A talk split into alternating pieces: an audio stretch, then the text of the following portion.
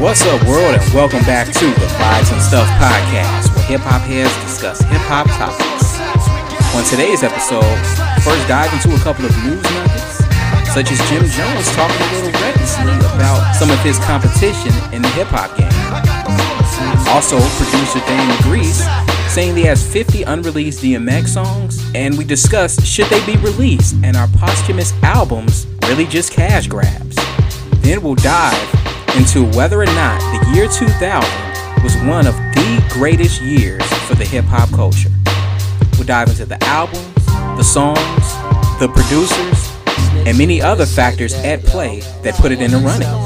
Then for our album face-off, we'll be comparing High Technology by DJ Hi-Tek with The Essence Of by J. Rawls, and weigh in on which album we felt was better and why.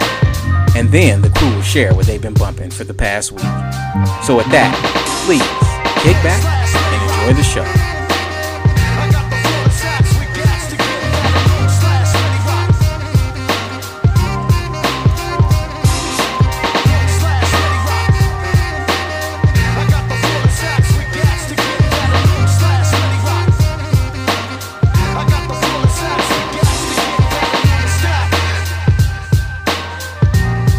Yo, how you doing? What's going on, cuz? Nothing much. I know who that was with that avatar. Yeah, it was a rough one. I had a headache. I'm finally feeling better, so I said, let me go ahead and join the podcast today. Oh man, I appreciate that. What it was kicking in earlier, or was it just after work? No, I think I got dehydrated from all the heat this weekend and drinking a lot, but not drinking a lot of water. That's typical for Chaz. Right. Like, why am I dehydrated? I drink plenty of Patron. Right.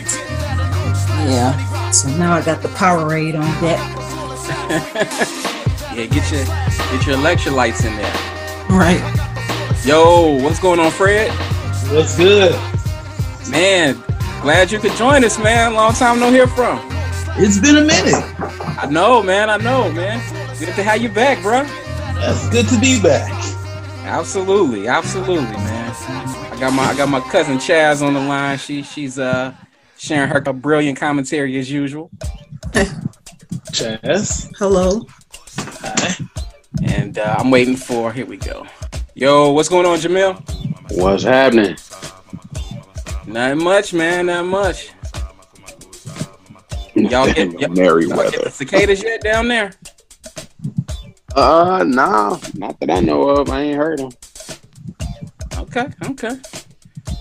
Yeah, I heard they was gonna be making their way through the country soon, but nothing. They can roll up. I got something for them. Hey, you got something for them.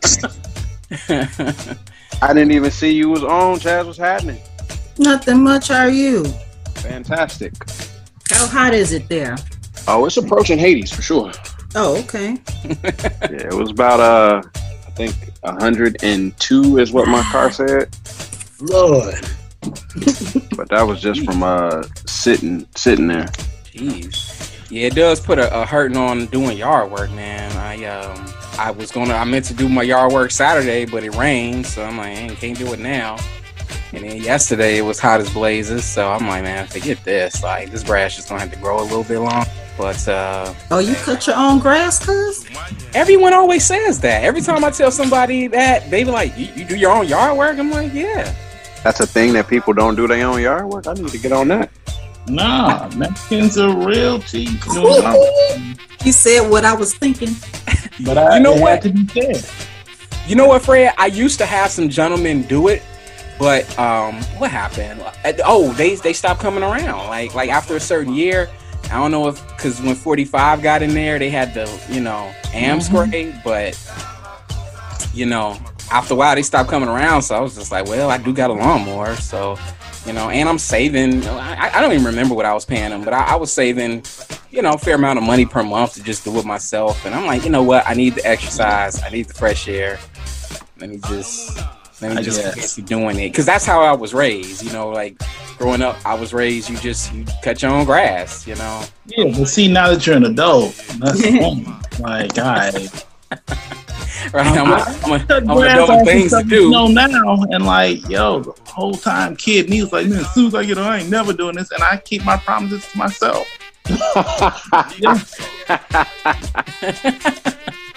I'm really not mad at that though, because I mean, you do save money by doing it yourself, but how much? I mean, how valuable is your time though? You know, what I mean, that's kind of where I'm at with most things these days. I mean, you know, you're doing them a service and they doing you a service, because you work a full-time job. That is their job. That's real. And if I was getting paid to do this, would I be expect more for my time than I'm paying out? Ultimately, y'all might be convincing me to go this route. Yeah, like there's certain things I would pay not to do. Like you know, every meal you can pretty much cook for yourself. But yo, I drop whatever to go to a Young drive-thru and be good. I'm okay with that. That's why I work every day, so I do not have to do that. That is. Hey, I respect it. You know, like, I don't know, man. Like, the older I get, the more I'm becoming more and more like my dad, man, which is disheartening. You know what I mean? Because it's like, gotta break the cycle, cuz it's kind of inevitable, man. We all turn into our parents. Yeah, we do in one way or the other, man. Just watch Godfather 2. Word. You know, it's crazy. It's like, because I'm always, not always, but I don't mind looking for ways to cut corners. Like one of the things with the pandemic, I went like a good 6 months without getting a haircut, probably longer really. But once I did that, I was like, you know what? I don't need to drop $40 for me and my son every other week to get a haircut. We can go a month, or we can go a month and a half. And you know, you save a little on the back end, and you start seeing your bank account grow little by little, and you're like, oh, I can get used to this. So were you wearing a fro, or were you cutting it yourself? I was not doing anything to it. I would knot it up to, you know, kill some of the length. But yeah, I wasn't really doing anything to it. But were you shaving though? That was the question. Yeah, I was still shaving. I can only get away with one of those. Right. But you know, I had to tell the brothers, you know, up front, like, yo, look, we in a pandemic.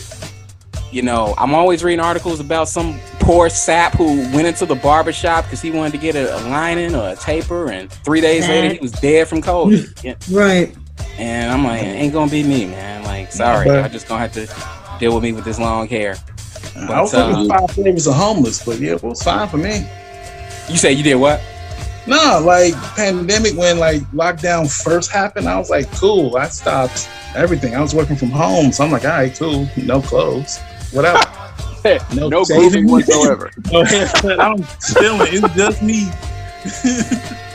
living my savage bachelor life, and I was okay with that. I miss that. It's hilarious. Hey man, I respect it, man. I respect it. All right, man. Let's get into these news nuggets, man. Real quick. I don't know if y'all saw this in local news. Here in Chicago, they set up a pop-up strip club. A pop-up outdoor strip club on 63rd and King Drive. What? Of course it was on 63rd and King Drive. It was sad. Pop-up. Yeah. So a bunch of chicks just pulled up, you know what I'm saying? Had their own poles that they set into the ground. Dudes was throwing dollars at them. And they did the whole stripper thing on the corner of 63rd and King outside. Until the cops pulled up, right? No, but what was why would you do that right by the train? I don't know if it was right by the train. From the footage I saw, it looked like it could have been maybe a half block north or south of the train. But hey, man, innovation. I gotta hand it to him. I mean, because it's a million vacant lots in the city. Like this, especially over there. If this is your thing, I do not necessarily condone this behavior. But oh boy, it's money to be made there. It's definitely money to be made there. Yeah, I mean, and they was going at it too. I was like, I found the video. Wow. that doesn't get a wow. I'm sorry. No, Jazz is on the case. No. My thing is, okay, of course, the caveat, I don't condone whatever, but I hate half measures. You know, a pop-up strip club would be dope if you all go all out with it. You know, fireworks, lights, but it was just a bunch of single mom day shift workers in bikinis. I'm like, nah. Yeah. I mean, you gotta start somewhere. Right, you gotta start somewhere. I mean, they're not gonna have the full shebang, but they gotta see how it works. No, they gotta do market research first. Mm-hmm. Right. So it's more of a focus group and less an actual strip club. I get it. Hey, it looked like it was successful. I condone focus group. Sure. I mean, apparently it was equal opportunity on races too. It was a white stripper, it looked like. Oh, wow. There's always one. Don't think I saw that video, but it's always one. But, hey, man, shout out to them for that innovation, man. Who would have thought? But moving right along, man. Real quick. Hold up. Go ahead. I think it was in Philly, cuz. That was in Philly? Yeah, because I just... I started scrolling, looking at the comments, and folks was like, "It's 63rd and King in Philly." Oh, okay. I thought I didn't even, when I heard it was 63rd and King here, I didn't even question it. Yeah, I wouldn't either. I mean, that makes sense. That's why I asked about the train. Right. Yeah, because that's right there. Okay. Yeah, that's right there. Okay, good. Yeah, sleuth to hold that L. Good sleuth work, Chaz. That was no problem. It's funny how every urban city has a King Drive, though. Oh, of course. In the hood. Well, right. I mean, let's be honest, though. Who else was clamoring for a Martin Luther King Drive or Avenue or whatever it is? They're not going to do that in South Dakota, bro. Not at all. Not at all. You got a Robert E. Lee Street, though. A Jefferson Davis Boulevard. You get that. David Duke Way. Real quick, man. So in other news nuggets, I don't know if y'all saw this. There was I don't know if he's a blogger or just a hip hop commentator or whatever. This dude named Brian B. Miller. He had tweeted out this list of the 10 quote unquote best rappers of 2021 so far. And I'm not going to get into his list per se, but he had a variety of rappers on there. Conway, Benny the Butcher, Drake, Freddie Gibbs, Nas, Jay-Z, J. Cole. He also had Jim Jones at number 10. And when he dropped this list, I guess it elicited a response from New York rapper Jim Jones. And he had said, "I didn't make this list, but tell B. Miller the list is cute." He says, "I'm going to start chopping this list down one by one, LOL. Matter of fact, put me in the booth with any one of these artists and let's do it live and see who's left standing. That's how we really settle this ish, like the Westerns, shoot the booth up." And basically said that he could out-rap everybody else on this list. What is y'all's response to Jim Jones? That he on shrooms. Just, sir, sit down. Yeah, it's like, if you could out-rap these dudes, Jim Jones, why haven't you? Exactly. You know, you just got hot with a couple of albums that, you know, had some really good production from Harry Fraud. But, dude, your career has been a no-show pretty much up until this point. It's like, I hate it when rappers see these lists and they be like, "Oh, I gotta do any of these." It's like, how come you haven't? How come you haven't? You've been in the public eye for what, 15 plus years, Jim Jones. You ain't dropped a classic album. You haven't dropped a string of consistent singles like the rest of these artists. It's give me a Jim Jones classic bar. I don't have album. Give me bar. I don't have. Besides one. That bowl, it's like, bruh, come on. No, you are hype man. Yeah, he's the 2000s Flavor Flav. Sit down, son. Yeah, you're right. He a glorified hype man. That's the best way to put it, man. Right, you standing behind Cam who wasn't that hot to begin with. Yeah, Dipset was a movement, but yo, you put a microscope under anybody in Dipset, maybe except Jewels.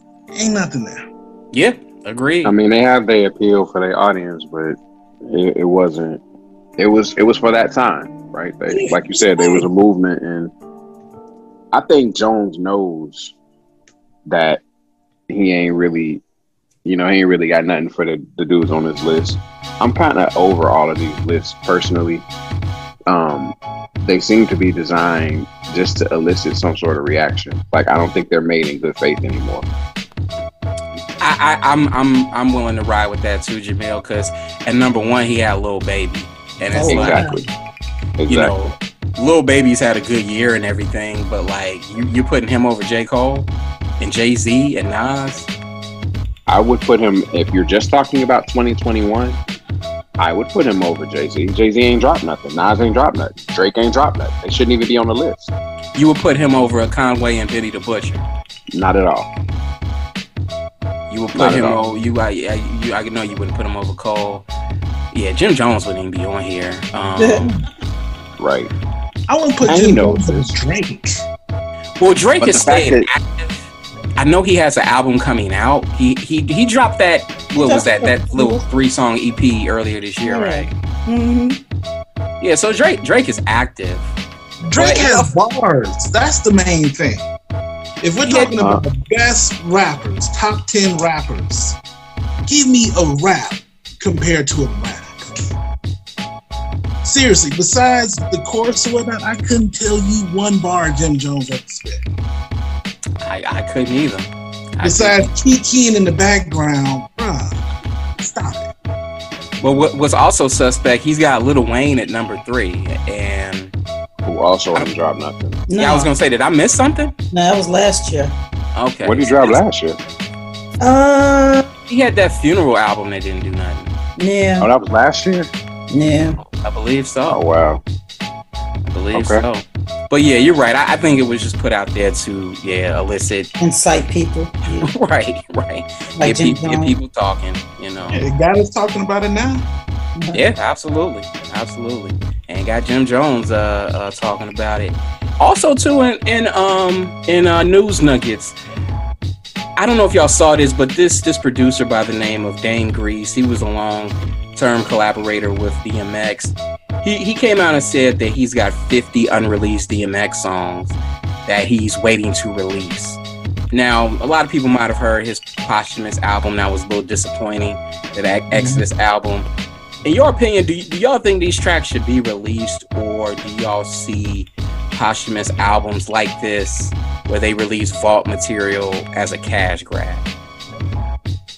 To me, it depends on the artist. Like, if it's, you know, like Matt Villain, or, you know, it depends on the artist. For him to release songs from DMX, I don't think we liked them. We liked them in the 90s or 2000s, but he wasn't relevant now, so it's unnecessary. But an artist who's relevant now, and if they were to pass away suddenly, release the vault, because we, you know, it's still music that the beats are probably relevant. It's something that we would like now.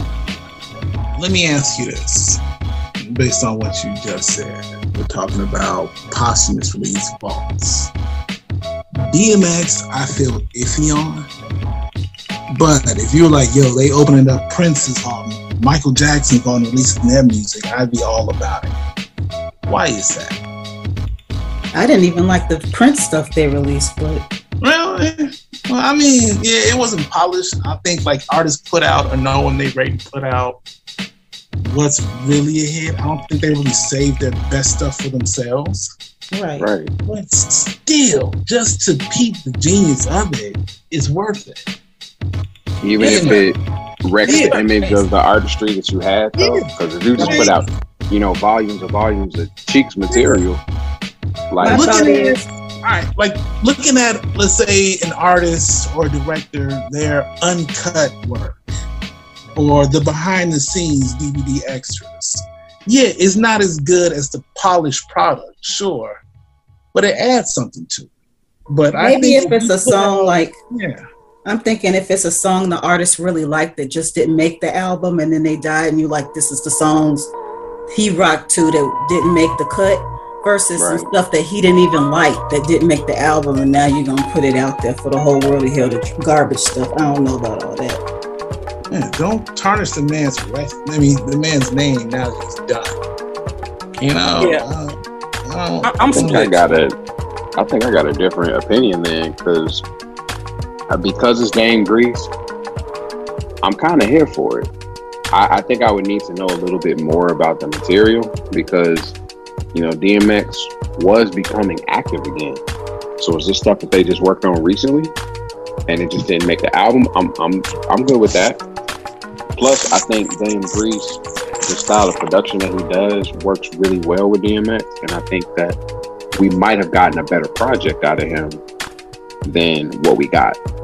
Yeah. I was hoping we would, you know. I'm so split on the whole posthumous album thing because, I mean, like with any genre, it's like you got swings and, you know, you got misses and you got hits, you know. And some artists, they really have some really dope material that was unreleased at the time of their death, you know, like J Dilla, like Big L, like Big Pun, you know, in a few other cases, like MF Doom, what Little West trickled, you know, out there after his death. So, you know, I don't know, man. I'm 50-50, but judging from what we heard on that Exodus album, you know, I'm more inclined to say I'll pass. What's up, Vince? What's up, man? How's everybody doing? Pretty good, man. I was just discussing, Vince, what's your opinion on, well, producer Dame Grease, he came out in a post and said that he had 50 unreleased DMX tracks.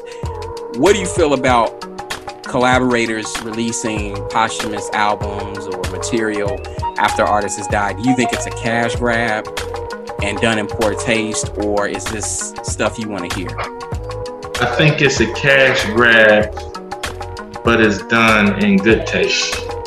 Because usually, you can, of course, it's people in the business to make money, but also, usually when someone passes away, that's when people want to hear something of them. So if they got something that's new to offer, that would make the most sense business-wise. But I think it's a measure of some people that didn't really necessarily appreciate said artists that passed away, and they just using it as a crux to make money. So I think it's like all of it, it's a mixture of everything.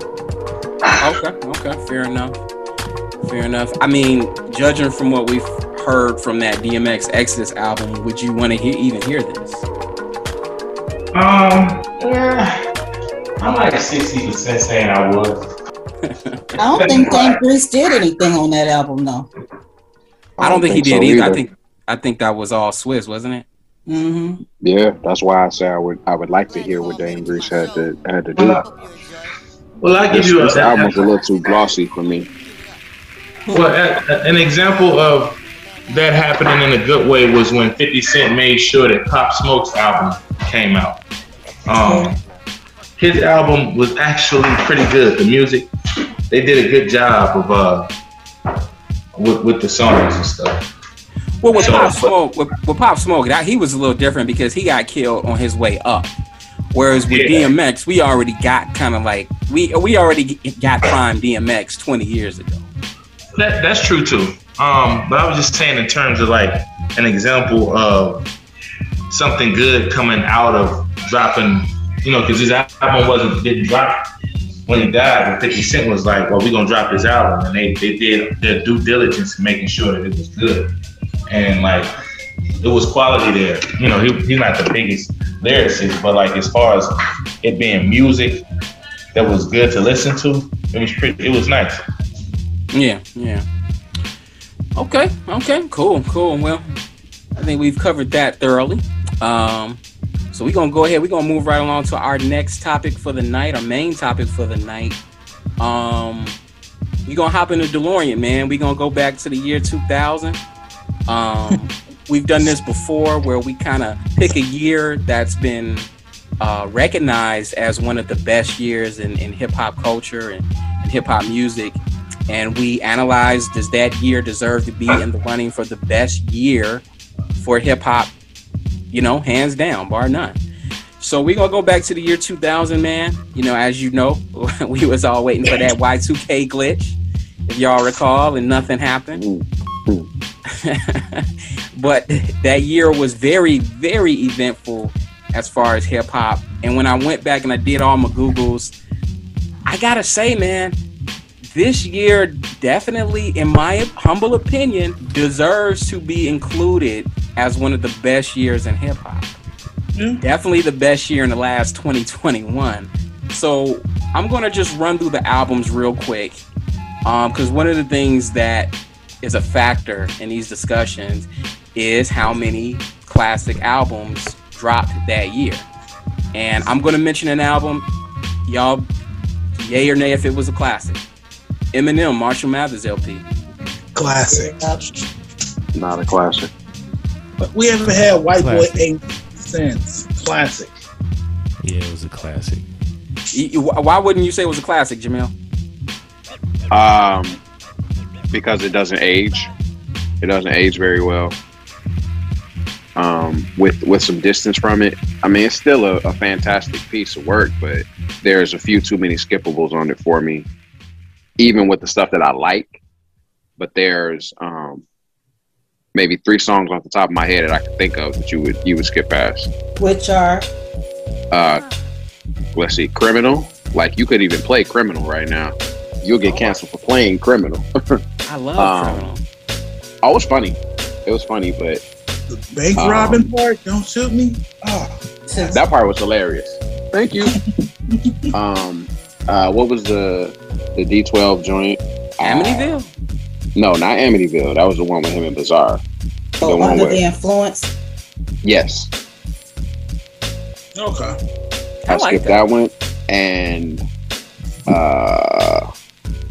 what's the drug song? Oh, Drug Ballad. Kid? No, yeah. Drug Ballad. The one with the woman who she sings on pretty much every Eminem. Yeah, that's Drug Ballad. Yeah, Drug Ballad. You can miss me for that. Oh, come on, bro. I thought you were going to say Kim.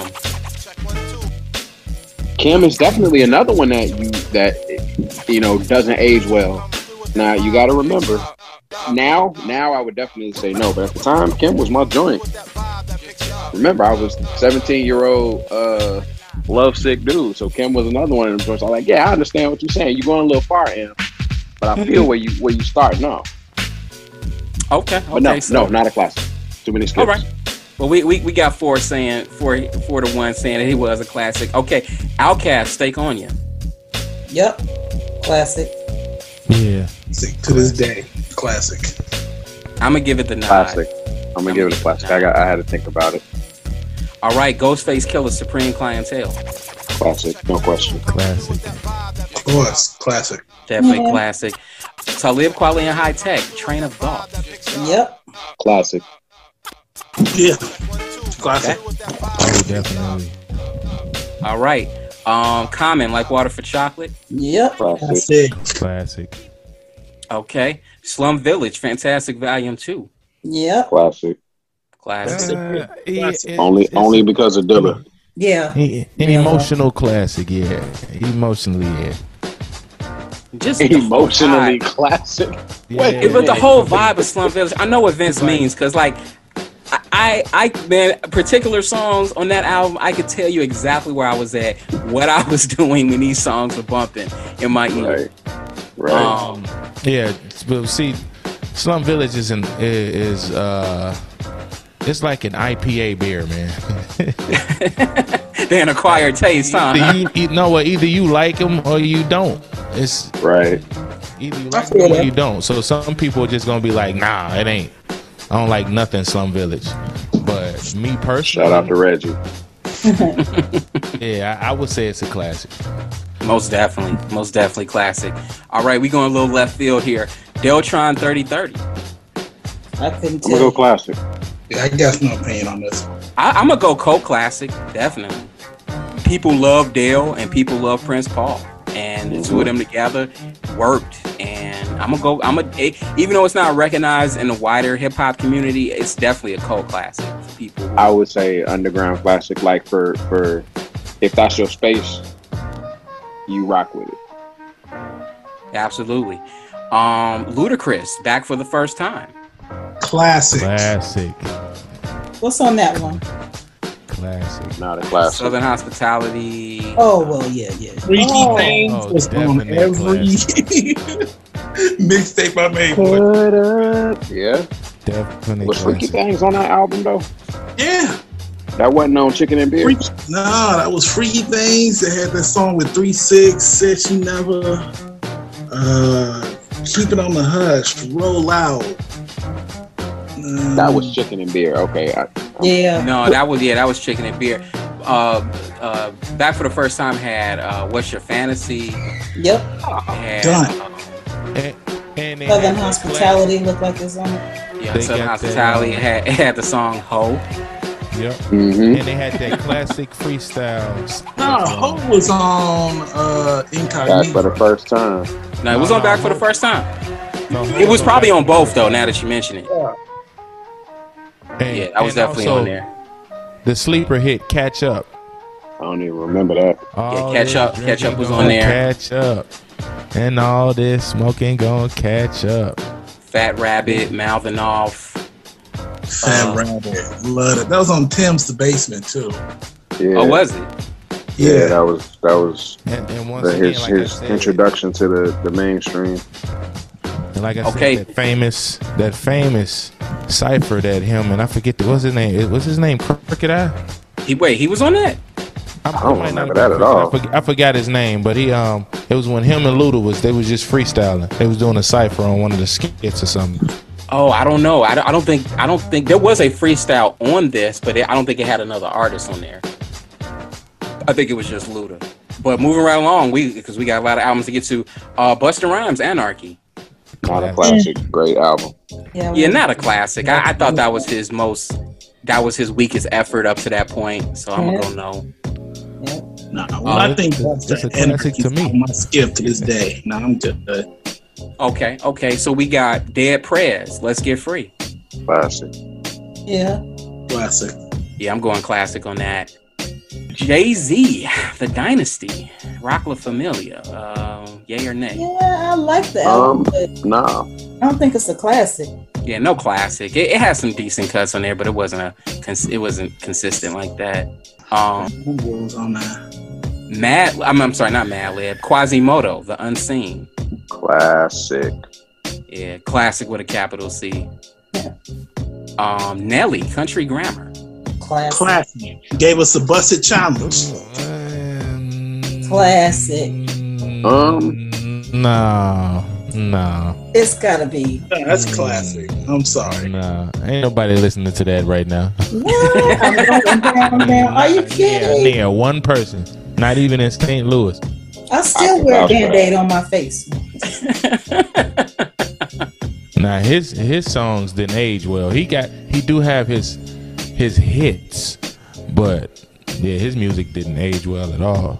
And he learned that when he did that versus with Ludacris.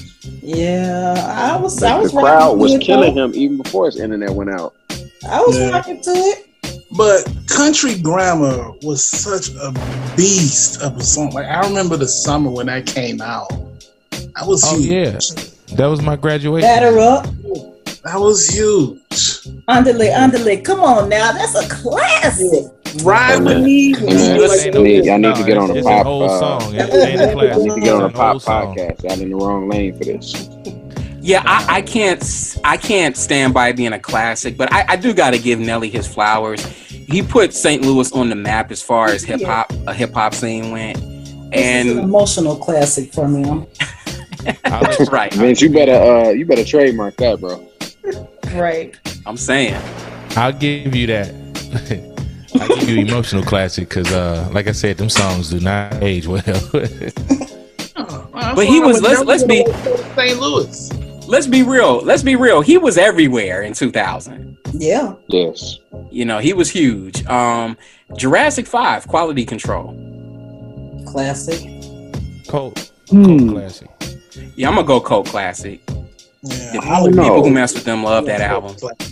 Nah, they weren't mainstream like that. Not at all. I have to listen to it again. It was a great album. I don't know if I can say classic though. I guess it's some stuff about it I'm not remembering right now though, so I reserve judgment. Okay, fair enough. Fair enough. Beanie Sigel, The Truth. Classic. Not a classic. Man. Yeah, I don't know about that one. Time for unpopular opinions. Classic. Let's hear it. Beanie Sigel, wildly overrated. I'm with you. No, I can't co-sign that. No. I could kind of co-sign that. I Beans was cool. You know, he could spit, but I don't know, man. Some bars from the first verse. The first verse I remember hearing them on. Let me see how I go. See, I'm drawing a blank now. But he had this habit of repeating bars that used to get on my nerves. Like that Quiet Town, Tie It Down thing. He used that about 18 times an album. I was. That was the style over there where they were from, Philly. Like they do it heavy in battle rap too. And the Philly battle rappers, they like doing that for some reason. But it's dope when you can do it effectively. Yeah, when they run the blinds back, you can over gimmick a gimmick. It's like all right, okay. Exactly. Kind of like The Game when he was name dropping rappers all the time. Name dropping constantly. Yes, I agree. And to speak on Philly rappers, like I can see where you're coming from in that space. Like you're talking in a battle rap space, but if that becomes your shtick, and I feel like that's what Beans was doing a lot of, it got old real quick. And I think that he got put on this pedestal that I just personally don't feel like he deserved. He was dope, but he was never like the God MC like people want to say he is or was. No. But Beans was a monster compared to who he was standing next to. I mean, if you really look at Rockefeller 2000s, besides Jay, Beans was it. But they was people trying to say that he was killing Jay. Hey, what a straight face. In some ways, he was. In what ways? Beans had a more engaging voice than Jay-Z. I give him that. Agreed. But he wasn't the hit maker that Jay-Z was. It's like Beans is that dude bar for bar, like not just hit making. No, but Beans was real too. Okay, yeah. Like when he came out with what was that? The Reason album. Yeah, that's when everybody was really on Beans. But 2000, The Truth, he was fine as footy. I remember people were classic. No, I'm take that back. People were responding to the album. I wouldn't call it no classic, but people were definitely. It was a great album though. Were responding to it. MOP Warriors. Nah, not a classic. Great album. Whoa. Okay, I didn't expect that. No respect. No respect. I mean, I ain't gonna say. I ain't gonna. I'm not disrespecting. I'm just saying I don't think it was the classic. I forget dude's name. They just yelled too much for me. it's like they rapping to people across the street. Hey, they need you to know we here. Brownsville in the house. That's what I liked about them. I mean, like there's always been a place for hype hip hop. You know what I mean? Yeah, when I'm feeling introspective, I know who to go to. I go to the Commons, the Most Defs, Talib Kweli's. But when I just want to hear some gutter, just get amped, bully type rap, like MOP was it, man. They delivered in spades. Okay, I'm not gonna run through all of these, but I'm gonna hit a couple more. Rod Digger, Dirty Harriet, classic. Couple skips, but classic. I'm gonna go classic. Yeah, let's go that route. Man, you gotta give. Yeah, I'm not. All right, let's go that route. Wait. Am I hearing this right, Fred? You saying no to Dirty Harriet? No. I'm giving Rod Digger the props. Okay. Yes. Okay. I mean, it would be cool. I just wanted to make sure I heard that correctly. When was the last time you ran it back? Like a week ago. Yeah, a couple weeks for me. she is a prime example of needing to like have variance in your style though. like the way hip hop was evolving, you kind of need to do something different. At least, you know, a couple times on the song, she had the same format, song after song after song. I'm gonna push back on that because I think Rod Digger knew her audience and she knew what they wanted to hear. Yeah, will she do a radio single, you know, track or whatever? Sure, but she wasn't going to alter herself and her personal style to the point where she was just unrecognizable to the cats she was trying to appeal to, because right. To this day she's a respected MC just for her bars. It's not even about, oh, she's good for a female. She was just a good rapper. Right. That's true. Even Sean Price said that. Exactly. Definitely true. Exactly. Rod Digger likes no female rappers. All right, I'm gonna go down south for a quick second. 3-6 Mafia, When the Smoke Clears. No. Sipping on Scissor, classic. No. Nothing 3-6 Mafia was classic. No. Like, lies. It's like I want to say no because that's the only song we know is Sipping on Scissor. Probably. No. I listen to nothing else. I mean, I brought them up to make a broader point, you know, at the end. Let's see, De La Soul, Mosaic Thump. I'm gonna go classic. But yeah, back to the six. Nah, y'all. I don't know. That song gangsta. Well, I don't know. It's maybe a nostalgic thing for me, but yeah. 3-6 Scissor, and when Gang Signs came out, that was like one of the greatest club experiences I had in a long time. Yeah. Okay. I feel like you are fortunate to get out of that club alive, Jack. Maybe that's why it was a great experience. I lived. I had all them guns on me, and I made it out of there. Okay, I'm gonna, let's see, there was one more I wanted to bring up. No Big Pun, cuz?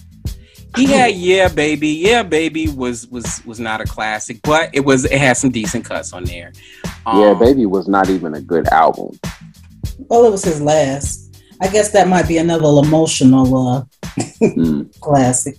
Now, it definitely had a couple bangers, but I didn't like that project. I just ran through like just the first albums that came up when I researched hip-hop albums released in the year 2000, and we agreed on at least 14 classic albums dropping that year. And there's others that I neglected to mention. But, you know, that being said, just reflecting on the albums we mentioned, but do you all think 2000 deserves to be in the running for one of the best years in hip-hop? Yes. It was all over the place. I hope I'm not stepping on your point. No, go ahead. But you guys, there was something for everybody. Like even where we disagreed, there was, if you wanted underground, you got it. If you wanted, you know, Uber, like club stuff, you got it. If you wanted gangsta, you got it. If you wanted whatever that foolishness 3-6 was doing, you got it. Like realness. It was something for everybody, and it was quality material. Like not everything is gonna be everybody's, you know, particular brand of vodka, but it was, you know, if that was your lane, like you can't say that any of the projects that we talked about was just whack, right? They were just not good material. There were good albums, it just may not appeal to you. Like 3-6, for instance. I was being a little bit silly with that, just because that style of music doesn't appeal to me. But I can't just sit here and say it was objectively whack. But when you was in that club though, and that song came on, you can't tell me you didn't lift your cup, man. So what I can say right now on this live microphone that I was not in no club in 2000. I was underage, sir. I was in nobody's club. He was at the basement party. Vince out here trying to give me that DJ Vlad interview. Yeah, no incriminating, no snitching. Right, he on that DJ Vlad. So when did you start selling drugs? Right. But I'm saying when that song came on, At a function, yeah. I'll say. Yeah. But like, well, what you were saying is true. Well, we're gonna get into the individual songs soon too, Vince. But yeah, man, like to Jameel's point, geographically, hip hop was probably the most balanced in that year than we had ever seen it. You know, and it was one of those years where the bar for quality hip hop was still relatively high, because you kind of still have the residue of the 90s still hanging on in the year 2000, and you had cats from Philadelphia putting it down, Detroit, the Midwest was really making it stand with artists like Common and even Nelly. That was the year Jay-Z brought Kanye West and Just Blaze into the fold. Even Little John. Mm-hmm. Even Little John. Here are some albums that were decent that I didn't mention that came out that year. Black Eyed Peas, Bridging the Gap. Dilated Peoples, The Platform. Exhibit, Restless. Jedi Mind Tricks, Violent by Design. Cyanide, Mind Over Matter. The Lox, We Are the Streets. Prodigy, HNIC. Snoop Dogg, The Last Meal. Big L, The Big Picture. Binary Star, Masters of the Universe. Trina's debut album, All Natural, Second Nature. DITC, their self-titled album. Lyricist Lounge 2. Cali Agents, How the West Was Won. I don't know if y'all up on that, but that's how I got exposed to Planet Asia. What else do I got? Guru, Jasmine Taz, Volume 3. Dilate, Bone Thugs, Resurrection. That was also the year LL Cool J dropped that terrible, underwhelming Goat album. Horror Able. But funny thing is, the fact that people were still had their ear to artists like LL Cool J kind of shows you where the culture was. Like in the year 2000, it really didn't matter what MC's age. You know what I mean? Like, you know, it hadn't started mattering then where it does now. Like, oh man, this dude was dropping music in the 80s, man. Ain't nobody checking for him. You know, wasn't that kind of still fresh off the whole hemp cannabis thing though? That's true. It was hitting while the iron was hot. Oh, and Cannabis had an album that year, 2000 BC. 2000 BC, yeah. Classic. The Wu-Tang Clan dropped the W. You know, even though it didn't fully scratch that Wu-Tang itch for a lot of cats, it was followed up with Supreme Clientele. You know, right. So it was just so much good music dropping, and you know, it also was the end of a certain era. It was the end of the Death Row era. It was the end of the No Limit era. It was. I don't think it was the end of the No Limit era. It was. That was like the last year they were really releasing stuff, because Cash Money came through and kind of like stole their whole clientele, basically. That's true. And then that was also the year the internet started becoming more instrumental in people's. That's when NASA dropped. You said what? Napster. Wasn't that like 2000? Yep, that was. I was just about to say Napster premiered in 2000, and you know, cats was stuff that you normally had to dig for. You could just type it into Napster, because Napster had everything that was ever recorded. Rare freestyles, rare remixes and blends, you know, and now all this stuff is just at people's fingertips. Yeah, it took a long time to download, because this is before broadband. But it was worth it. It was definitely worth it. So it was just a lot of good things happening at once. With technology and with all the music coming out. And it was also a year that underground rap really like was made its statement that it was here to stay. And you had a lot of underground artists that were never touched anything from Ruckus Records that were putting out classic material. Right. You know, so it became clear in that year too that like, okay, we're going to have this underground scene over here that's also going to deliver, you know, high quality hip hop as well. And it was just a beautiful time, man. It was a start. It was also that you know what else premiered that year? The Lyricist Lounge show. Mm-hmm. Shout out to Wordsworth now. Yeah. Tracy Ellis Ross. Yes. That was 2000. And then even on the R&B side, you have the Soul Quarians becoming more active. Erykah Badu dropped Mama's Gun. D'Angelo dropped Voodoo, and then you had the Lucy Pearl album. So you had all these other artists too that were kind of like hip-hop adjacent, that were just dropping like phenomenal material at that time. And then you had the tours that year. The two biggest tours that year was the Up and Smoke tour and the Spit Kicker tour. Did anybody go to any of those shows? Nah, I had the Up and Smoke DVD though. Okay. Yeah, I had a friend who had tickets to go see Spit Kicker, but I think it was like an 18 and over show or whatever. But it was. I remember it was Common, De La, Biz Markie. I believe Talib Kweli was on there. It might have had Supernatural on there too. Was Pharoah Monch on that tour? I know he was in that clip. I remember Pharoah Monch. You're exactly right. Hip hop only. As far as tours go, there are very few that are memorable. You know, you had, and these were two of them, and they were in the same year, and they both kind of represented, you know, two different sides of the coin as far as hip hop, but they were still high quality tours, because the Up and Smoke tour was what Eminem, Exhibit, Snoop, Ice Cube, Razzcazz at first, then he got kicked off. Dr. Dre, you know. So the fact that all these artists were bubbling at the same time also makes it, to me, a landmark year. Because I'm trying to think. Chaz, do you remember the Smoking Grooves tour? Yeah. I know you said Chaz. My bad. Oh no. Was that the lineup you were just mentioning? No, Smoking Grooves was 96. Like Outkast and the Fugees was headlining, if I'm not mistaken. Yeah, it was Outkast, Fugees, Tribe, D'Angelo, and I think Erykah Badu. Oh wow. Lauryn Hill. Yep, Lauryn Hill. So that was another factor, you know. And then again, on the internet, you had websites like Sandbox, Automatic, undergroundhiphop.com popping up. So it's like, even if you did not have a record store close to you, no matter where you lived, if you had access to these sites, you could order music through the mail. You know, I remember I ordered a lot of CDs through the mail back then, because we didn't. They were just from Columbia House.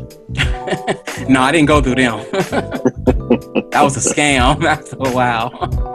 The percent it was. You get 12 CDs for a penny. Word. But, but what was y'all's experience with that? With finding music on the internet? It was beautiful.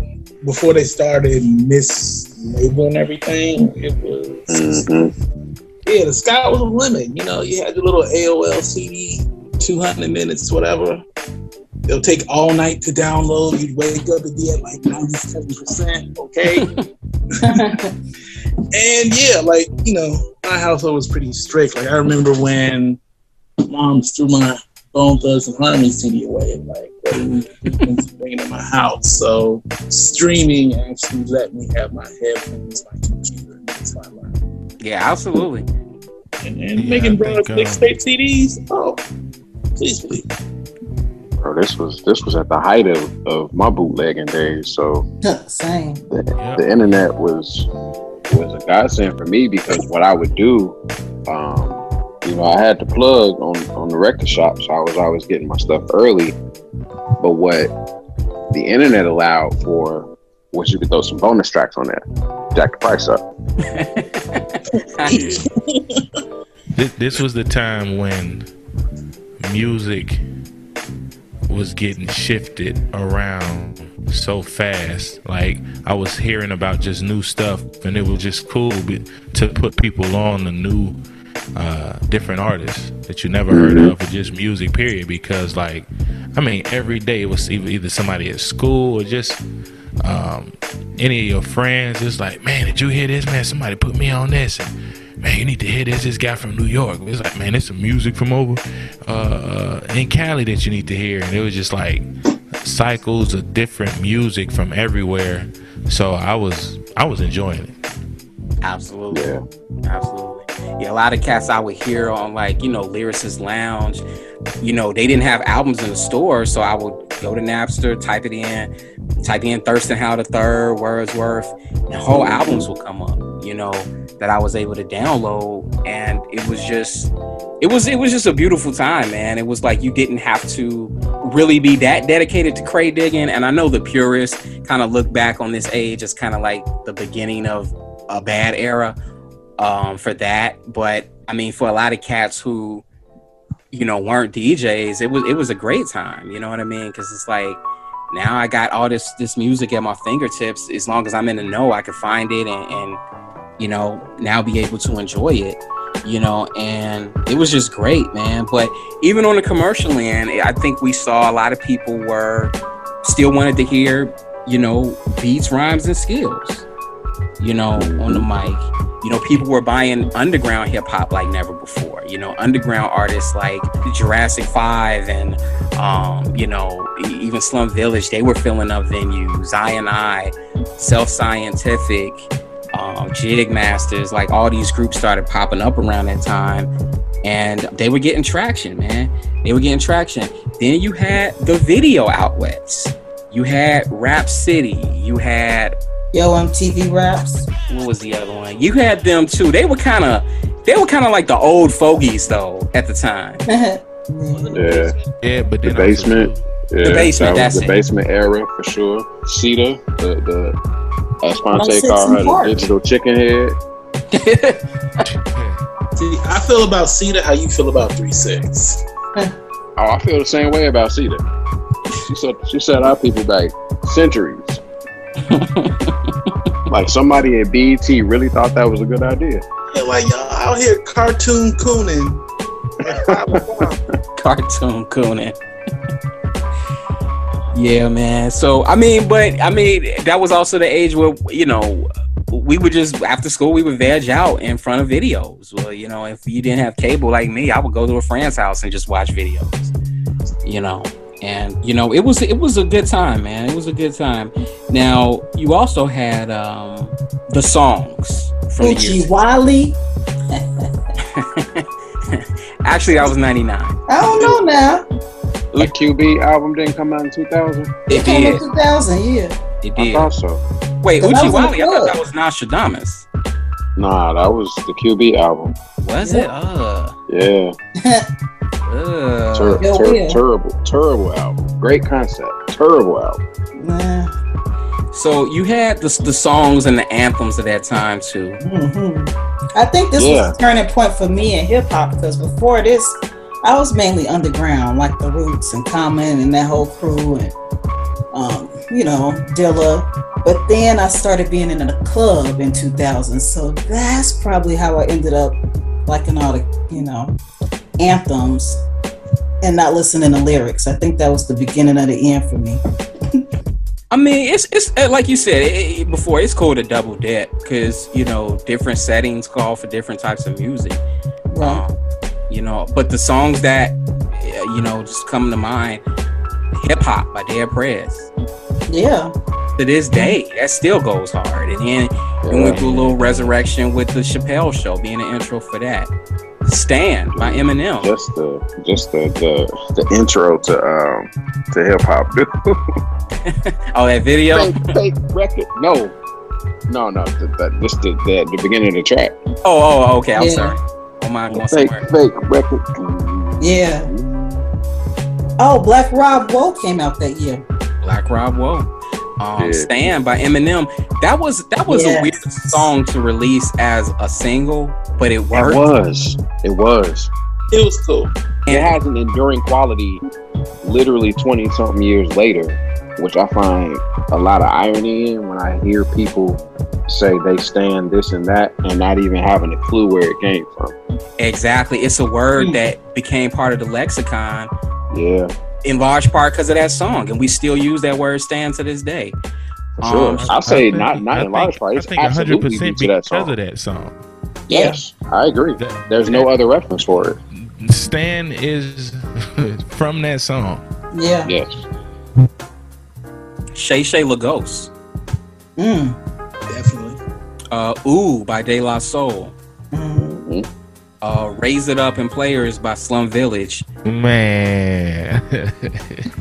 That's the one. Just throw that whole album on there, man. That's the one. Industry Shakedown by Bumpy Knuckles. I don't know if y'all was on Bumpy Knuckles back then, but I was. That's another. Yeah. That's another. You know, Bullyfoot type rap. Did Here's another one. Album come out in 2002. Which one? Yeah, Second Born First. That was 2001, I thought, right? You might be right, but I'm getting the feeling it was 2000 for some reason. Let me look that up. Yeah, July 2001. Okay. You had Annie Up by M.O.P. Still a classic. You had On Low with Pharrell Monch, Nate Dogg, and Mos Def. You had The Blast by Reflection Eternal. Chaz, you already mentioned Whoa. But then on the Outkast tip, you had B.O.B. and Miss Jackson. You had Weekends by Black Eyed Peas. And then you had all the songs from Nelly's album. And then, of course, you got to mention Sipping on Some Scissor. Of course. That song was everywhere. You got to mention Get Your Roll On, Big Timers. Was that 2000? Yes. I Just Want to Sing. And Number One Stunner. Yeah, you're right, Miss. I Just Want to Sing, Music Soul Child. You're right. Yeah, I thought that Big Timers album was 2002, Chad. What you say? I thought that Big Timers album was 2002. I got that work. 2000, May 16, 2000. Wow. What'd you say, Fred? Nah, I don't know. I think my connection messed up. Did you say Miss Jackson, Outkast? Yes, yeah. I mentioned that. Yeah, first rap song my mom actually dug. Yeah. That right there make it a classic. And I know your mom too, man. That's crazy. You know about Forever? I'm like, what? That's funny. No. Yeah, Miss Jackson was a very forward-thinking song, man, especially for the time, because it was they took a very real issue, a real social issue, and turned it into this like almost like sweet little ditty, man. It was a ballad, but it was like. They made I hate to say it, but a fun song out of a very real, you know, social issue. And yeah, they gave you some you know, medicine wrapped in candy. Yeah, absolutely. We also got the classic Shaggy, It Wasn't Me. That was 2000. My man was committed too. It wasn't me. Told me off camera. Except I seen you. You was in here with her. Like me. That was crazy. Man, so classic on the court. Trick Daddy. Shut up. We can't forget Lil Flip. Pimp. Was that 2000? Wow. 2000. Trick Daddy, Shut Up. Sure was. Now, Shut Up, I remember. I was talking about that Lil Flip. Yeah, that Trick Daddy, I wasn't a fan, but to hear a band play that song is crazy. Like that would kill it at a football game if you had a decent band. Absolutely. Now, another thing that I kind of took notice of when doing research on this year was that all the GOAT producers, the producers that we consider the GOATs now of their craft, all of them were active in the year 2000. Yeah. You had Dr. Dre with what he did on Eminem's album. He did work on Snoop's Last Meal and Exhibit's Restless.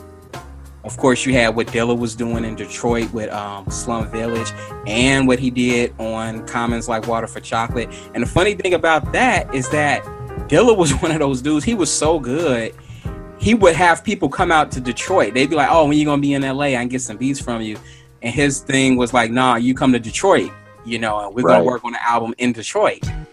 And I remember Royce the 5'9" saying that he that's how he met Common for the first time. He was at Dilla's house and walked in, and Common was just asleep on the couch with his barefoot, with his feet exposed. And he was like, "Oh man, that's Common," you know. But that was so ill to me that he would make people come to his house in Detroit to work on the album, his beats. DJ Premier was putting in work with the Guru album, with Bumpy Knuckles, Freddie Fox album. The Neptunes were active.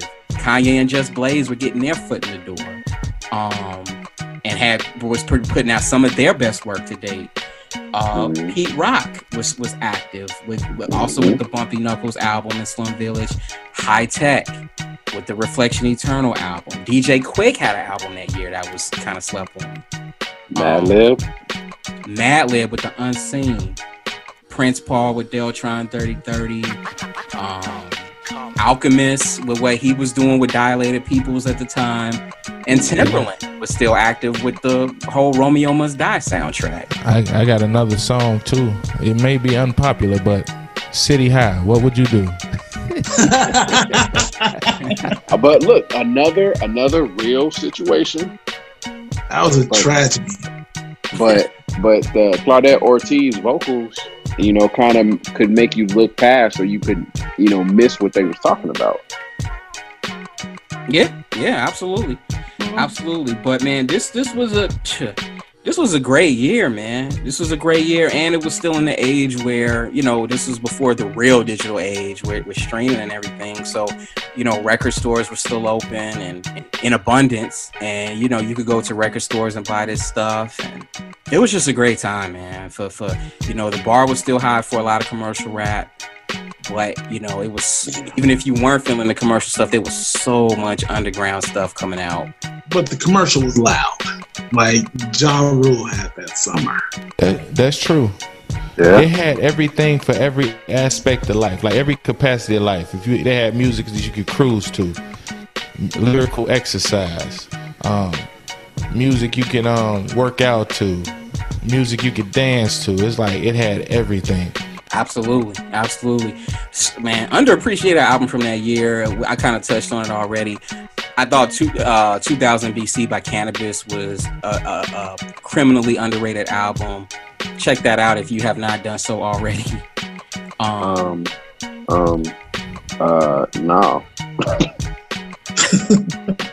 think he's overselling it. He's overselling it, people. It's all right. I am not. Don't let Ian fool you. Please check it out. It's a must. I am not overselling that album. I am not overselling that. Trina? What about Trina? I wasn't in the trap. What album did she have come out that year? She had... Hold on. I'll tell you right now. Hold on. She had... I know what album it is, man. Did Uncle Luke name that album? He certainly could have. Oh, the Brad had an album that year. I was just gonna say that was a good album. Tony Touch dropped the album that year too. That Peacemaker, which crazy. You're right, the Peacemaker album. Oh my God!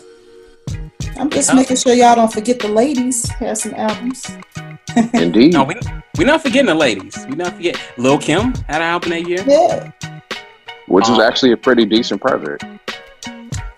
Question in the Form of an Answer by People Under the Stairs. Mm-hmm. Memphis Bleak's The Understanding, which I was talking to Reggie about this album recently. He was telling me that it is a surprisingly decent album. I still got to check it out. I got maybe like 3 tracks into it and then got to doing something else. But what I heard wasn't terrible. I'll say that. Okay. Hey, Bleak got a couple songs that was actually hot, man. He did not live up. He did not live up to what everybody said he should be. But Memphis Bleak is the Kwame Brown of hip hop, man. Yeah, I was about to say. I was gonna say I don't want to put Kwame Brown name in it because I don't want some of his mama's cooking. But yeah, he coming for everybody, Vince. Mm-hmm. Yeah, I don't want him calling me none of them names. Actually, I would like. Yeah, I'm not. Get some notoriety. That is. Also, Murs, one of my favorite MCs, Murs dropped that year with Murs Rules the World, with his first proper album. He had releases before that, but they weren't really hype releases. But Murs Rules the World was kind of like his first proper album. But how you gonna do Shad Moss like that? I am gonna do him. Bounce with me. And he wasn't even going by that at the time. Bounce child. Yeah, I'm gonna have that stricken from the tape, Chaz. But I want to ask y'all a personal question though. Of the songs I mentioned that dropped that year, what were what were y'all's? Give me three singles from that year that really encapsulated what y'all remember from that year. I'm gonna go, man, through just three. Yeah, just for the sake of time. I'm sorry. All right. I'm gonna give you three real quick ones for very different reasons. These not necessarily my favorite, but definitely impactful. Wait, you said singles? Do they have to be singles? They don't have to be. No, they don't have to be. Okay. I'm gonna go with Bang Bang, Capone and Noriega. Please Believe It by Doggy's Angels. Not a great song, but it's a catchy one. And made me want to learn how to crip walk. Now, these are songs, when you hear them, you instantly remember where you were at in the year 2000. That's why I'm picking it. Okay. And I'm going to go with the opening track to Whitey Ford. I mean, not Whitey Ford, Edie Whitey's, the intro. Everlast. Yeah. That's a good one. I forgot about that album. That's a good one. Okay. I'm going to swing it around to you, Fred. Alright, back to 3-6. It's an amazing moment. No one can take that from me. Wait, which song? 3-6. That was Gang Signs. Put Your Sign. Oh, okay, I remember that. Good times. I remember how Crunchy Black was dancing in the video. Good time. Alright, part of me wanted to say Little John Bia for a football reason, but. Man, that's a crazy. I'm gonna boot that for Miss Jackson. Because that really, like, Outkast is always good at bridging the gap with hip hop to mainstream. So, yeah, good times. And, so another fun record that, not the best lyrically or whatever, but, yeah, Snoop and C Murder, down for my niggas. Okay. These are your personal favorites. My personal favorites. Strictly emotional. Yeah. All right. I'm with it. All right, Vince, man. Three songs, when you hear them, they instantly take you back to 2000. They were the soundtrack for you that year. It's so many songs. Come back to me, man. I gotta narrow them down. Okay. Fair enough. All right, Chaz. What three songs were your the soundtrack for your life in 2000? Riding the Michigan Avenue bus to Tribune, listening to Thelonious on repeat. The dance to So Fresh and So Clean, that little shoulder thing they would do all the time. Yeah, never forget. And then The Blast and Memories is a tie on Reflection Eternal. Nice. And okay. Two very different vibes to that too. Yes. Yep. Absolutely. All right, for me, myself, I'm going to go with The Sixth Sense by Common and Bilal. I'm going to go with... That one should have been my list. I'm going to go with... man, I love that song. From the minute I heard it, man, like, it was just... I just thought that beat was phenomenal. And then Common just gave you, like, three stellar verses, you know? And, you know, I'm like, I got to buy this album when it drops. Like, I got to get this. And I did, and it stayed in my CD player for a good 3 months. Players by Slum Village. That song sent me down a Slum Village / J Dilla rabbit hole. I had never heard something so elegant and dreamy, but yet so rooted in boom bap. You know what I mean? It was like a beat you could touch and feel. And number three, I'm gonna go a little left field with three. I'm gonna go Gasoline Dreams by Outkast. I love that song.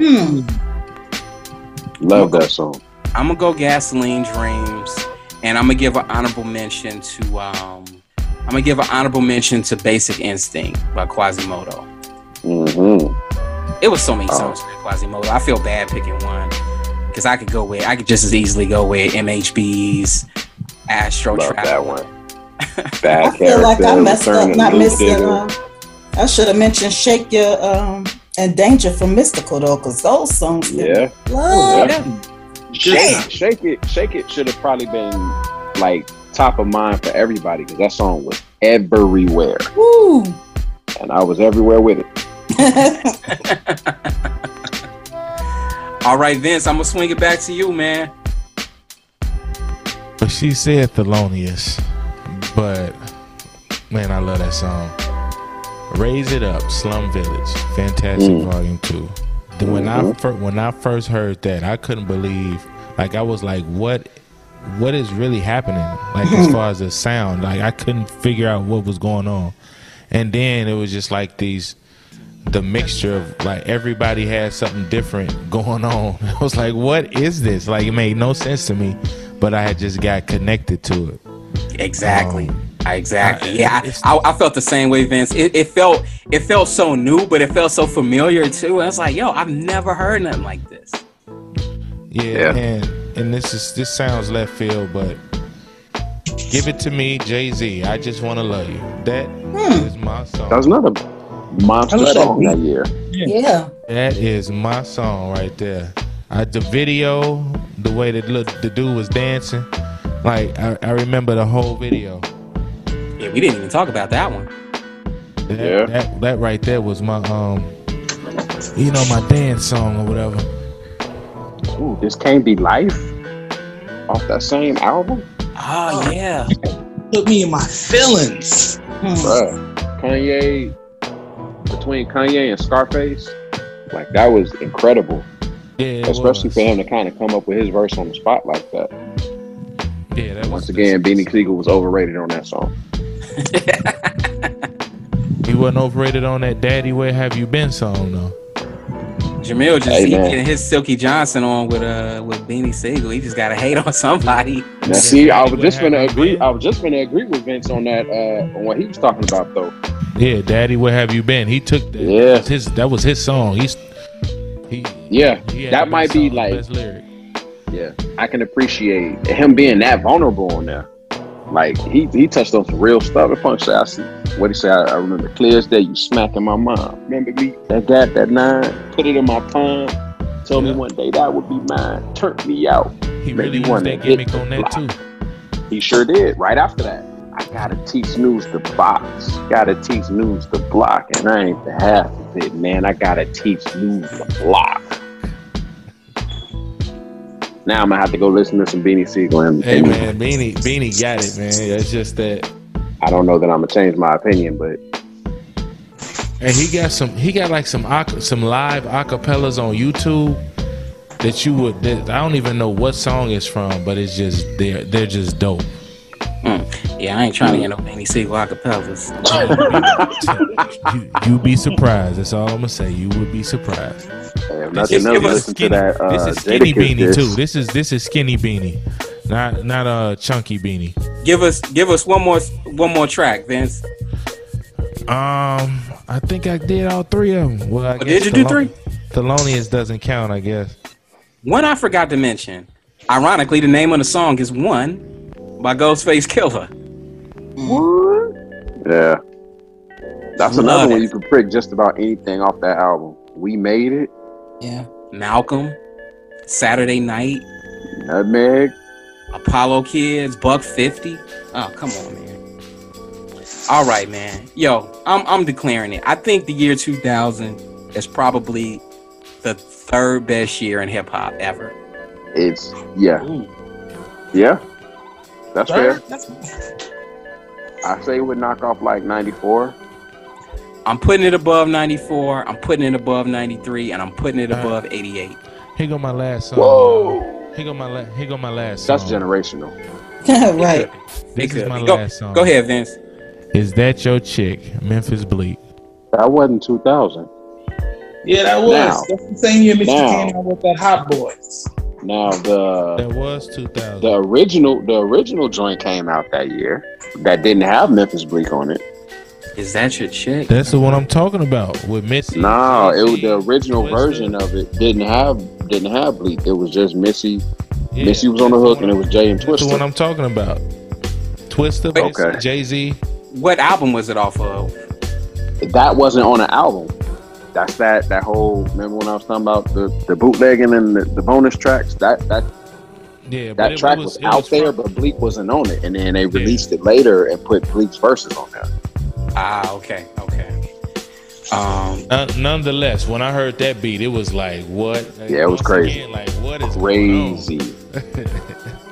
Timbaland was ridiculous with that, and Twista, like, that's a really good combination. Them two, I guess he was probably too expensive, but I don't know why they didn't do more work together. Yeah, I was on my way to GameWorks when I first heard that song. GameWorks, wow. GameWorks, man, I'll never forget it. That's crazy. Yeah, man. So, man, all things considered, the producers that were putting in work, the albums that dropped, everything going on with the internet, the stuff that was actually making it to TV, the songs from that year. And even the stuff that was going on in the R&B, on the R&B side, man, I'm putting it at number 3, second only to 96 and 98, or third only to 96 and 98 to me. You know, I don't know. I'm probably giving Jason a heart attack right now, but you know, that's just how I feel. That's just how I feel. That was a phenomenal year for hip hop. But I don't know. Do y'all agree? I mean, is it just me? It's quite a bold statement. That's a statement I'm sticking by, though. I say it again. Yeah. I said I put this year third, only under 96 and 98. Over 94, though. That's my problem. I can't argue with you because, like I said, this is when technology had made a jump to where stuff was getting cycled through so fast that, like, it was just like a high sensory input of music. At least for me, it was, because it had never got shuffled around the way it was getting. And that was the year I graduated too, so I was moving around a lot better than I was previously, and it was just like music coming from everywhere. At least in my life. Mm-hmm. Not over 88, fam. Hey, man.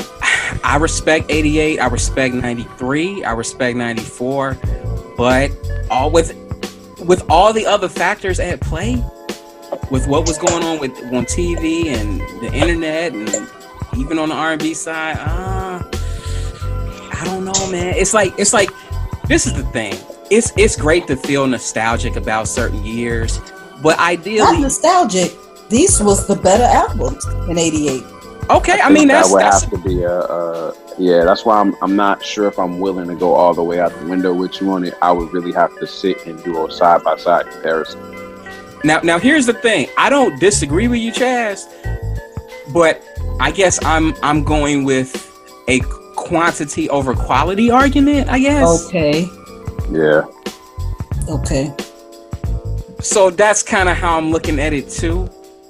And ideally, you want the culture, you want the genre. Two Live Crew, fam? Sorry. Hey, I mean, that right there sells it. You might have me there. You might have me there. Nothing in 2000 came out that was better than that. Supreme Clientele, Like Water for Chocolate, all it in the garbage when it comes to all of it. Right.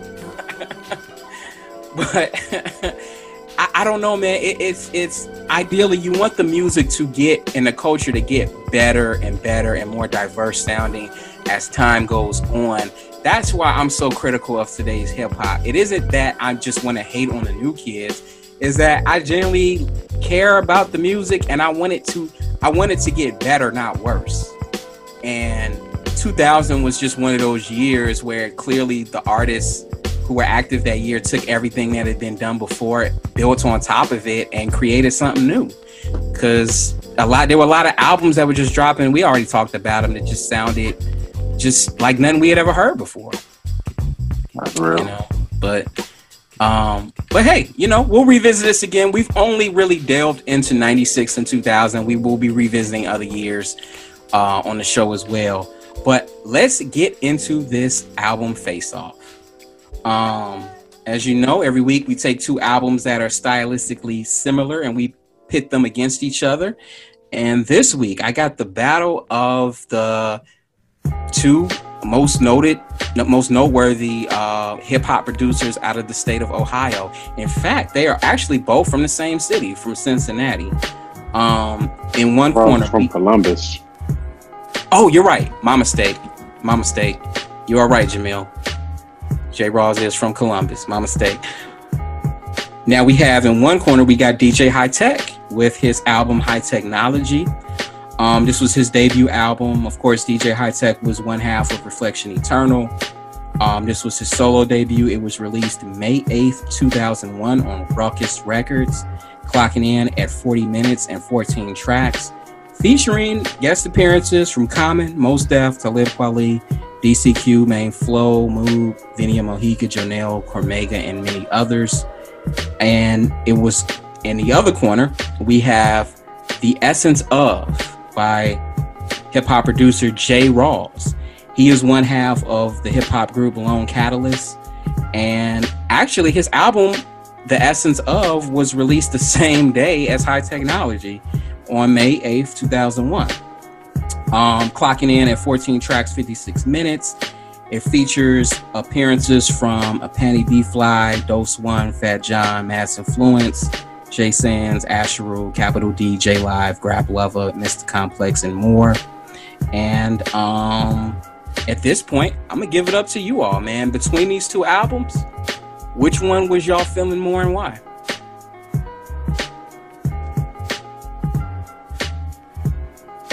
Everybody on mute. It's not even close, so I'm gonna let somebody else go. Well, can you guys hear me? Yeah, yep. Yeah. I'll say, because at first it was, because they seem very similar, man. And they got a lot of parallels in the way they did, the way they make their music. But I'm going to go Hi-Tek. I just like his style better. I don't have a lot to say either way. I liked his features better. I like the way he constructs music better, just to put it simply. Okay. So Vince is giving the edge to Hi-Tek. All right. Chaz, I'll let you weigh in with your opinion. Wasn't High Technology on my was Reflection Eternal on my top 10 albums list? I think it was. So we already know that I'm gonna say High Technology.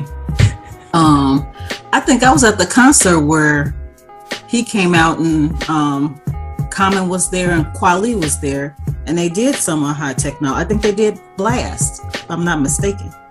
So, yeah, for me, it's not even close. It's definitely going to a Hi-Tek. Okay. All right. So you're giving it up to Hi-Tek. All right, Jamil, man, between these two albums, which one was you feeling more and why?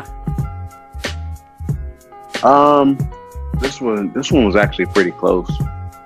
And I kept going back and forth. I'm still not completely sold. Honestly, I don't, because I like them both for different reasons. I prefer the, you know what, I'm not even going to split hairs with that like that. I'm going to go with the High Technology.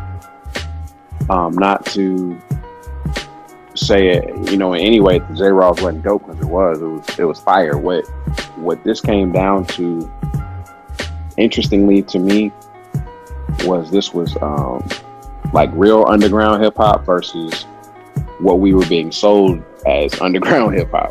Right. Let me back it up too, because you finish and then let me back it up, Jamil. Sorry. Oh, it's all good.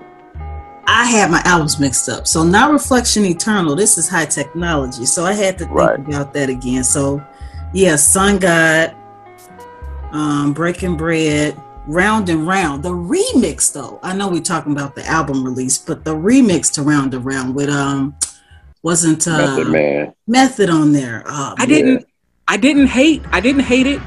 But I know a lot of people who went out and bought that album thinking Method Man was on Round and Round. And yeah, he was not. They were totally disappointed. I'm like, yeah, that's what you get for not supporting real hip hop and falling for the remix.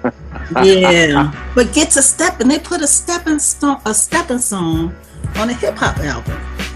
That worked. That did work. I like that one. Round and Round. Round and Round original. Both, actually. I like it. Wow. Than the remix and the original. Okay. Yeah, the original was pretty boring. Yes. Like Jonelle's fine, but nothing to write home about. What I was saying though, like, so I enjoy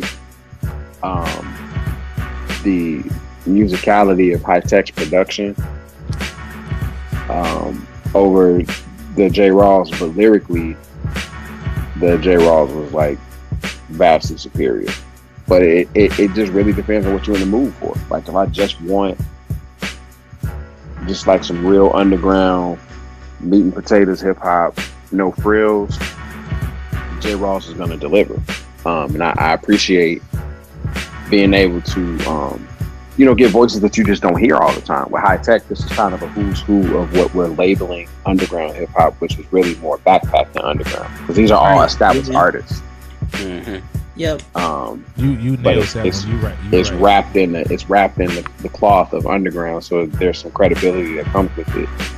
That may or may not be earned, because quite frankly, Hi-Tek, you know, ran off with Dr. Dre like shortly after that.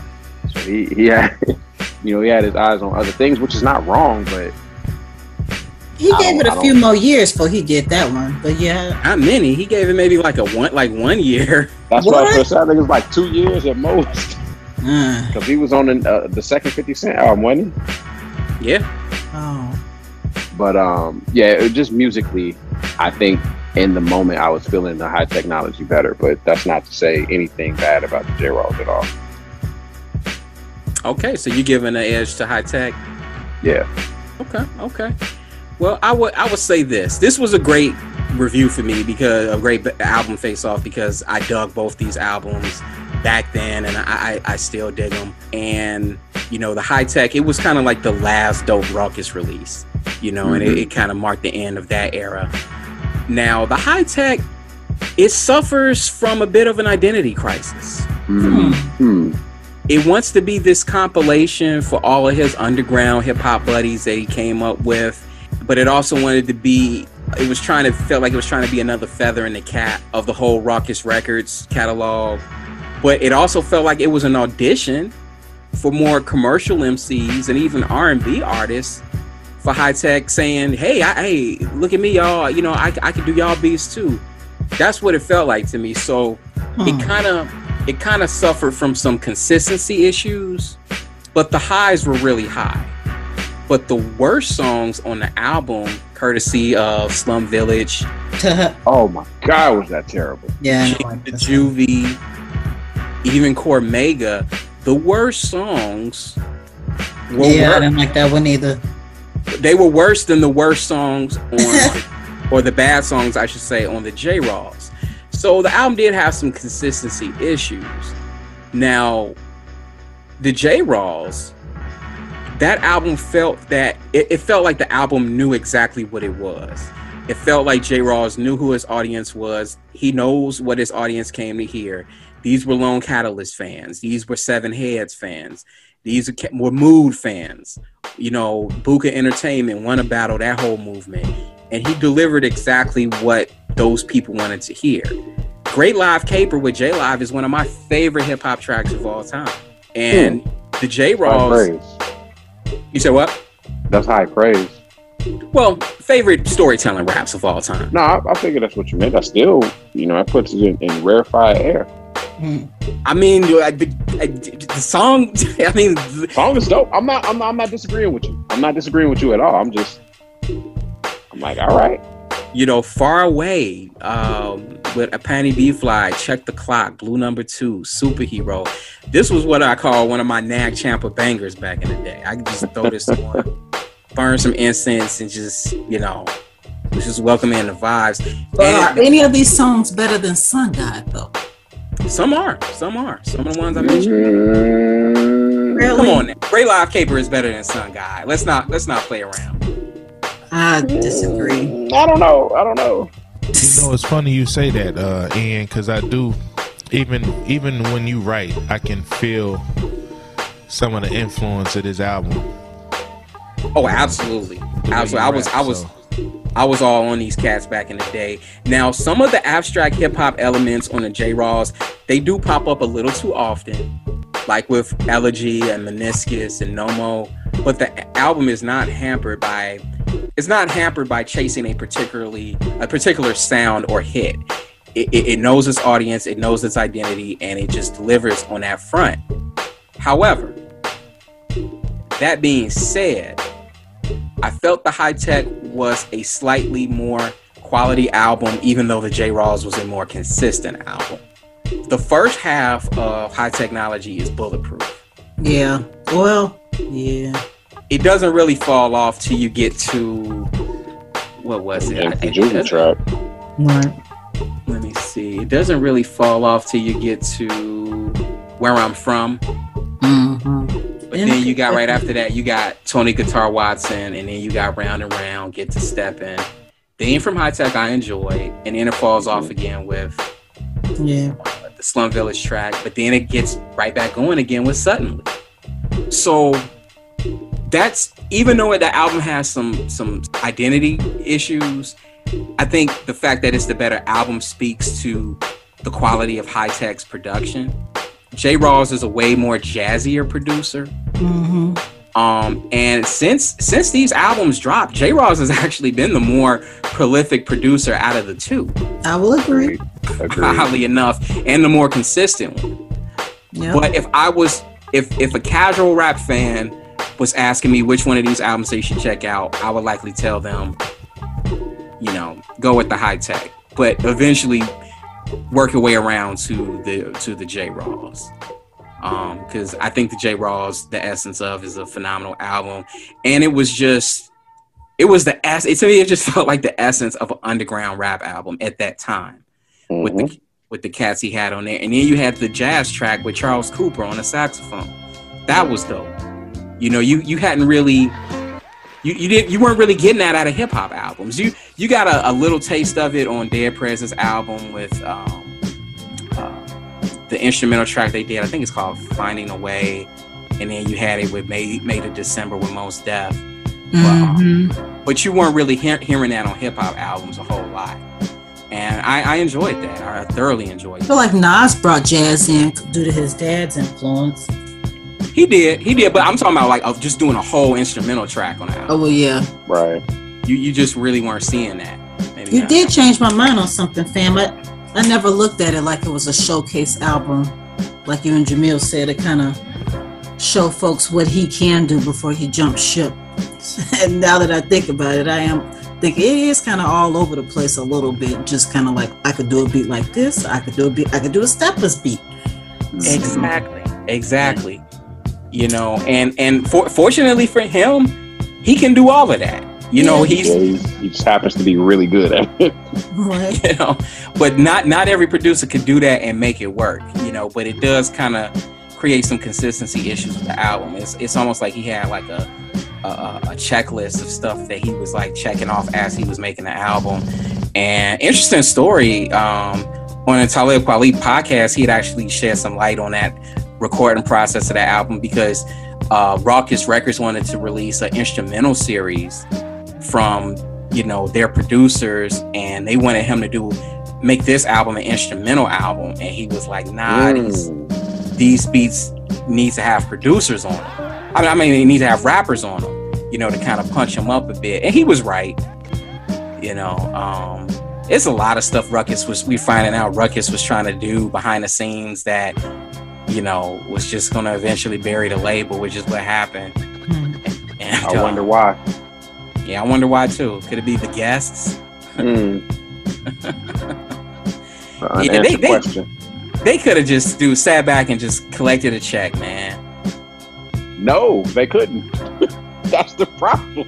No, what I'm saying is they didn't have to interfere with the artists, so with what the artists were putting out so much. I agree. I'm saying that they absolutely should have done that, but you can't, man. Tiger, don't change the stripes. Yeah, you're right about that. All right, so yeah, I didn't expect it to go that way. All of us went for Hi-Tek, but very well then. So we're gonna go ahead. We're gonna cap this episode off like we always do with another segment of What You're Bumping, where I invite y'all to share with the listeners what y'all been bumping for the past week or so. Got the We got the bump to bump to bump bump. We got that bump to bump to bump bump. We got that bump to bump to bump bump. We got that bump to bump to bump bump. We got that bump to bump. So, Vince, man, this week, man, what you been bumping?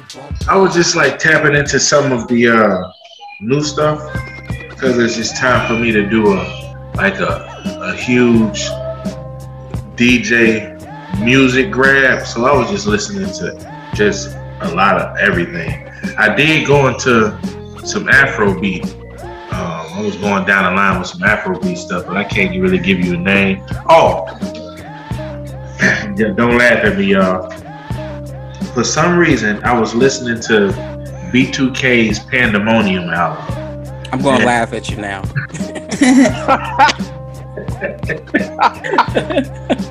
Hey, I wasn't gonna laugh. Hey, that album is pretty good, actually. Yeah, you may laugh, but if you listen to it, you be like, "Hey, this is not bad." Yeah, it's like a 7 out of 10 in terms of R&B. Okay. Well, yeah. Of course.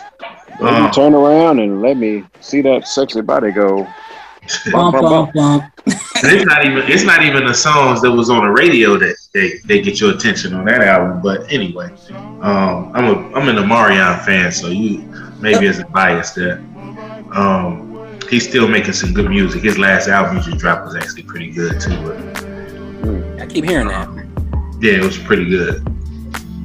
He got a song called Mutual with Wale, which is just a dope song. I would say as soon as this show is over, just listen to that immediately. I'm gonna listen to it, and if it's whack, I'm gonna write a diss track about you. I'm ready for that too. But if it's not, you gonna write a nah, I don't even know how you do that. An apology. I'm here for it. Yeah, but nah, he got a nice Cali West Coast vibe to the song. You like it. You gonna like it. I have no hesitation in saying that. But I mean, I just basically just listen to all, not any particular artist, but just music. Period. Gotcha. Okay, cool.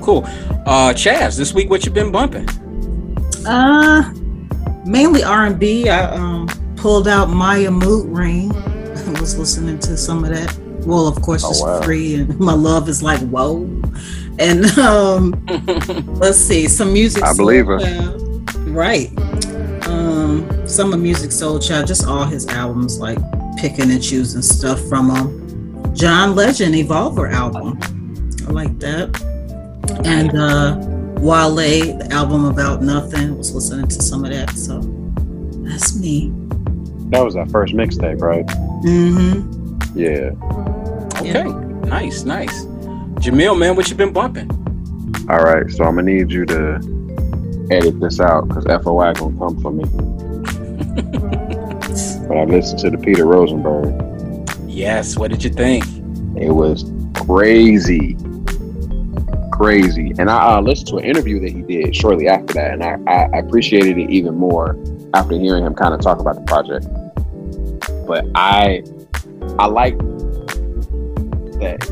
Got a chance to hear a lot of the new patch, but it still had a not like dated, not really old school, but classic. It had like a classic sound to it, without sounding loaded, which I appreciate. And it got MCs that I rock with. You got the Griseldas on there and Ghost doing this thing. Like, I don't think there was anything on it that I can recall that I didn't like. So that was probably the main thing. And I've been listening to a lot of playlists. So. Not Raheem Devon and Apollo Brown banger. I enjoyed that a lot. Yep. Other than that, I don't think I listened to any like whole projects, just like tracks here and there. Okay. All right, very well. For me, I also have been bumping the Peter Rosenberg album, Real Late. I'm going to talk about it more in depth next week, but I loved it. I've also been bumping, get this, the Lloyd Banks, the Course of the Inevitable album. What do you think? I did listen to that. He was spitting his heart out on that album. Yeah. I was impressed. I was impressed, really. Like, he had a lot to say, and he can say it well. I've also been bumping Euro Drew, his new album Time. It's kind of a concept album, but it's still very dope. It's not a heavy concept album, but it's got a theme, I should say. Very dope. I've also been bumping Sky Zoo, All the Brilliant Things. I love this album. It sounds like a Spike Lee movie, and it's a dope album. It's mainly about gentrification and what his hood used to be and what it is now, but it's a great album. And I've also been bumping the new Ransom EP, Seven. He covers the 7 deadly sins in each track, and that's an interesting concept. Yeah, I thought so too, man. He always has good concepts, man. I love Ransom. Yeah. I love his director's cut series with the whole horror movie themes. Dude is dope. One last thing I wanted to ask y'all about the Hi-Tek and the J-Raws. Which album had the doper intro? Because they both did they DJ thing on the intros. Which one of those albums had the better intro? I'm gonna go with the J-Raws on that one. Yeah, I gotta go with the J-Raws too. Yeah, I say J-Raws. Yeah, that was a fire intro. That was a fire intro. I meant to comment on that earlier, but real quick, Jamil, you got any album anniversaries for us? Yes, indeed. So for we got some good and some bad. I'm just gonna put that disclaimer out there. 10 years. You got Bad Meets Evil. Oh wow! Bumpy Knuckles and Static Selector, that lyrical workout, and Random Acts all came out 10 years ago this week. Wow. Okay. Man, that Bad Meets Evil was 10 years ago. It's time for another one. Cheeks material. Yeah, it wasn't as consistent as it should have been. It had a couple of good tracks, but yeah, it was a pop record. Yeah, and it should not have been that, but digress. Yeah, it was definitely a missed opportunity. I say that for sure. 15 years ago, you got Zion I Break of Dawn, Mr. Lift, Momega. Oh, really? I love Momega.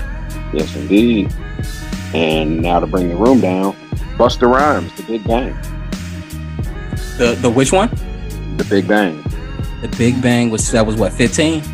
15 years. Yeah. You gonna stop getting on Busta like that? He gonna stop putting out this? Well, he has stopped putting out the bull, but hey, Busta had a run of like 4 albums that was garbage truck water. Yeah.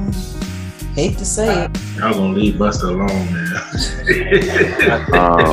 Busta brought it on himself for releasing that. Hey, like Mel said, them Cheeks albums. I think that's why we were so excited with this ELE when it dropped, because it was actually not terrible. Exactly. Right. Exactly. Last but not least, on the anniversaries, we got 25 years for the Fun Crusher Company Flow album. Really? It's crazy. Wow. And LP's still out here doing it. Yeah, he's still out here doing it. We're running jewels, man. Classic. All right, man. So that will wrap up our show for the evening. Chaz, Vince, Jamil, I want to thank y'all again for carving out some time tonight. Chaz, I know you was battling a headache. Your efforts are much appreciated. Shout out to Fred for popping in on the show briefly. We will be back next week with our season 10 finale. So hopefully all y'all can come back for that. We got some good topics coming through. We're going to have a special guest. And yeah, we're going to keep it moving. So with that, I bid y'all adieu, and I'm going to say peace. Peace.